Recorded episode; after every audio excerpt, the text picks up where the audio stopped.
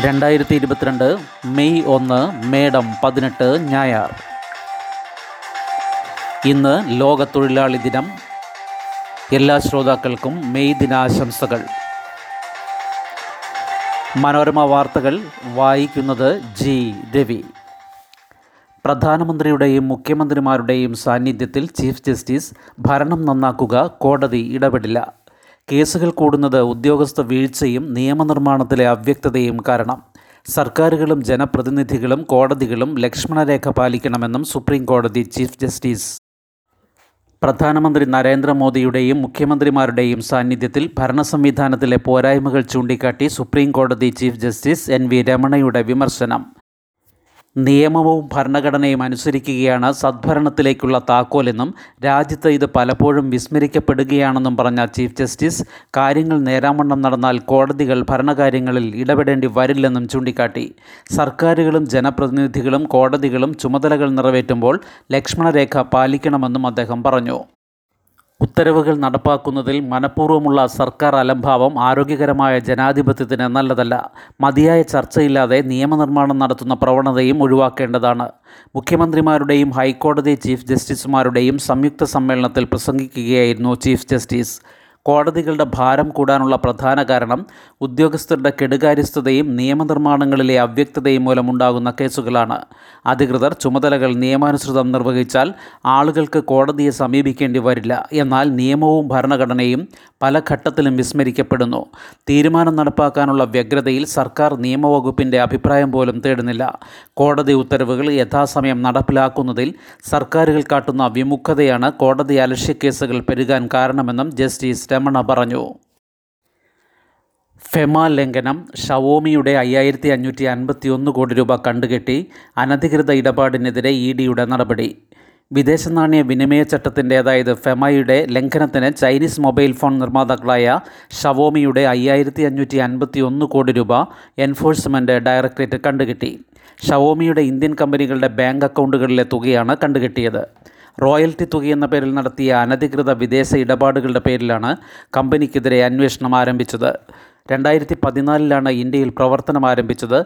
Royalty fees എന്ന പേരിലാണ് U എസിലെയും ചൈനയിലെയും മൂന്ന് സഹോദര കമ്പനികളിലേക്ക് പണം അയച്ചിരുന്നത് ചൈനയിലെ മാതൃ കമ്പനിയുടെ നിർദ്ദേശപ്രകാരമായിരുന്നു ഇടപാടുകൾ.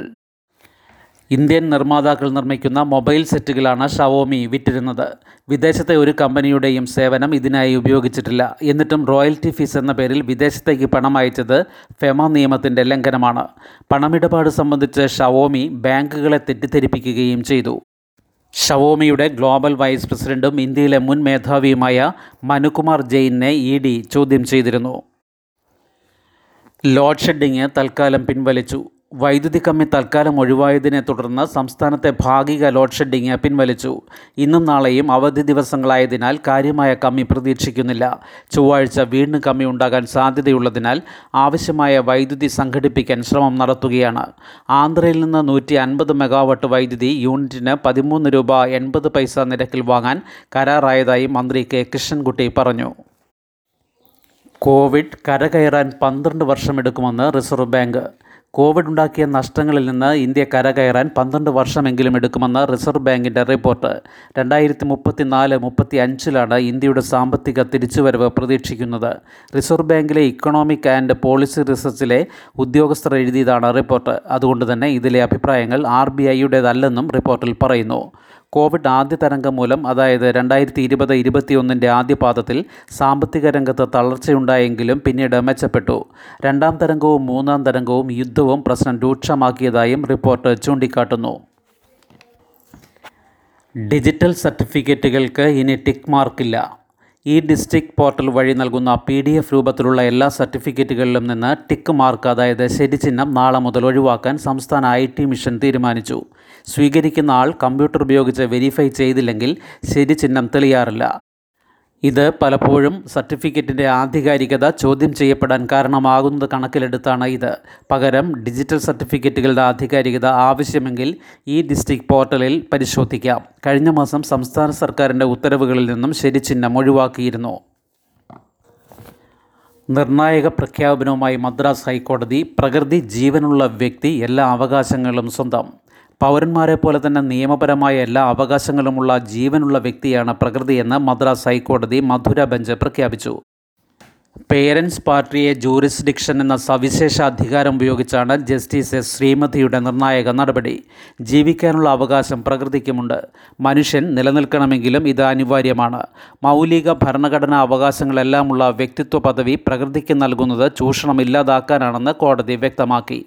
അന്തസ്സ് സുരക്ഷ ആരോഗ്യ സംരക്ഷണം നിലനിൽപ്പ് പുനരുജ്ജീവനം എന്നിവയ്ക്കുള്ള അവകാശങ്ങൾ പ്രകൃതിക്കും ഉറപ്പുവരുത്താൻ കേന്ദ്ര സംസ്ഥാന സർക്കാരുകൾ അടിയന്തര നടപടിയെടുക്കണം. ചില മനുഷ്യരുടെ ചെയ്തികൾ ജൈവ വൈവിധ്യവും പാരിസ്ഥിതിക സന്തുലനവും പാടെ തകർക്കുന്നു. ജീവികൾക്ക് വംശനാശം നേരിടുന്നു കാലാവസ്ഥ തകിടം മറിയുന്നു. സുസ്ഥിര വികസനം എന്ന പേരിൽ നടക്കുന്നത് സുസ്ഥിര നശീകരണമാണെന്നും കപട വാക്കുകളല്ല പ്രകൃതിയെ നിലനിർത്താനുള്ള പദ്ധതികളാണ് വേണ്ടതെന്നും കോടതി രൂക്ഷ വിമർശനം ഉന്നയിച്ചു. സ്വയം സംരക്ഷിക്കാൻ ശേഷിയില്ലാത്തവർക്ക് കോടതി രക്ഷകർത്താവായി മാറി സുരക്ഷ ഉറപ്പുവരുത്തുന്ന അധികാരമാണ് പേരൻസ് പാർട്ടിയെ ജൂറിസ്ഡിക്ഷൻ.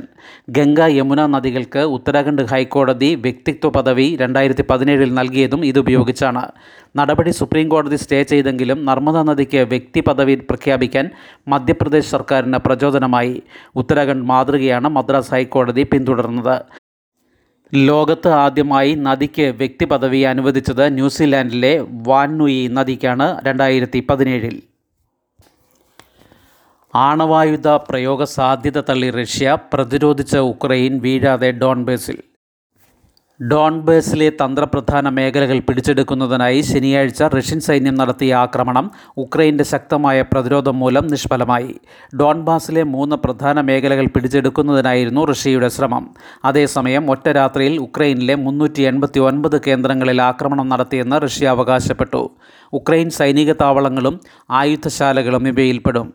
നാല് പ്രധാന ആയുധ ഇന്ധനശാലകളിൽ മിസൈൽ ആക്രമണം നടത്തിയെന്നും റഷ്യ അവകാശപ്പെട്ടു. ആണവ യുദ്ധത്തിനുള്ള സാധ്യതകൾ നിയന്ത്രിക്കണമെന്നും ആണവശക്തികൾ തമ്മിലുള്ള യുദ്ധം ഒഴിവാക്കണമെന്നും റഷ്യൻ പ്രതിനിധി വ്ളാഡിമിർ യമക്കോവ് പറഞ്ഞു. ആണവായുധ പ്രയോഗം സംബന്ധിച്ചുള്ള ചട്ടങ്ങൾ എല്ലാവരും കർശനമായി പാലിക്കണമെന്നും റഷ്യ അത് ചെയ്യുന്നുണ്ടെന്നും അദ്ദേഹം പറഞ്ഞു. മൂന്നാം ദിവസവും മൂവായിരം കടന്ന് കോവിഡ് രാജ്യത്ത് തുടർച്ചയായ മൂന്നാം ദിവസവും മൂവായിരത്തിലേറെ കോവിഡ് കേസുകൾ രേഖപ്പെടുത്തി. പകുതിയിലേറെയും ഡൽഹിയിലാണ് ഇരുപത്തിനാല് മണിക്കൂറിനിടെ മൂവായിരത്തി അറുന്നൂറ്റി എൺപത്തി എട്ട് പേർക്കാണ് കോവിഡ് സ്ഥിരീകരിച്ചത്. ഇതോടെ ചികിത്സയിലുള്ളവരുടെ എണ്ണം പതിനെട്ടായിരത്തി അറുന്നൂറ്റി എൺപത്തി നാലായി പ്രതിദിന പോസിറ്റിവിറ്റി നിരക്ക് പൂജ്യം പോയിന്റ് ഏഴ് നാല് ശതമാനമായി. അൻപത് പേർ മരിച്ചു. മരണനിരക്ക് ഒന്ന് പോയിന്റ് രണ്ട് രണ്ട് ശതമാനം. ഡൽഹിയിൽ മാത്രം ആയിരത്തി അറുന്നൂറ്റി ഏഴ് പുതിയ കേസുകളുണ്ട്. ഇവിടെ അഞ്ച് പോയിന്റ് രണ്ട് എട്ട് ശതമാനമാണ് പോസിറ്റിവിറ്റി നിരക്ക്. വെള്ള നീല റേഷൻ കാർഡുകാർക്ക് പത്ത് കിലോ സ്പെഷ്യൽ അരി വില കിലോയ്ക്ക് പതിനഞ്ച് രൂപ. വെള്ള നീല റേഷൻ കാർഡ് ഉടമകൾക്ക് പത്ത് കിലോ വീതം സ്പെഷ്യൽ അരി കിലോയ്ക്ക് പതിനഞ്ച് രൂപ നിരക്കിൽ ഈ മാസം ലഭിക്കും. സ്റ്റോക്ക് നീക്കിയിരിപ്പുള്ള കടകളിൽ നിന്ന് വെള്ള നീല കാർഡുകൾക്ക് രണ്ട് കിലോ വീതം ഗോതമ്പ് കിലോയ്ക്ക് എട്ട് രൂപ എഴുപത് പൈസ നിരക്കിൽ നൽകും. ഏറെക്കാലത്തിന് ശേഷമാണ് മുൻഗണന ഇതര വിഭാഗം കാർഡ് ഉടമകൾക്ക് ഗോതമ്പ് നൽകുന്നത്. സാധാരണ പാക്കറ്റ് ആട്ടയ്ക്ക് കിലോയ്ക്ക് പതിനേഴ് രൂപയ്ക്കാണ് നൽകുക. അത് ഇത്തവണയുമുണ്ട് ഇത് കൂടാതെ സാധാരണ റേഷൻ വിഹിതമായി വെള്ളക്കാർഡ് ഉടമകൾക്ക് എട്ട് കിലോ അരി കിലോയ്ക്ക് പത്ത് രൂപ തൊണ്ണൂറ് പൈസ നിരക്കിൽ നൽകും. ശുഭദിനം. നന്ദി.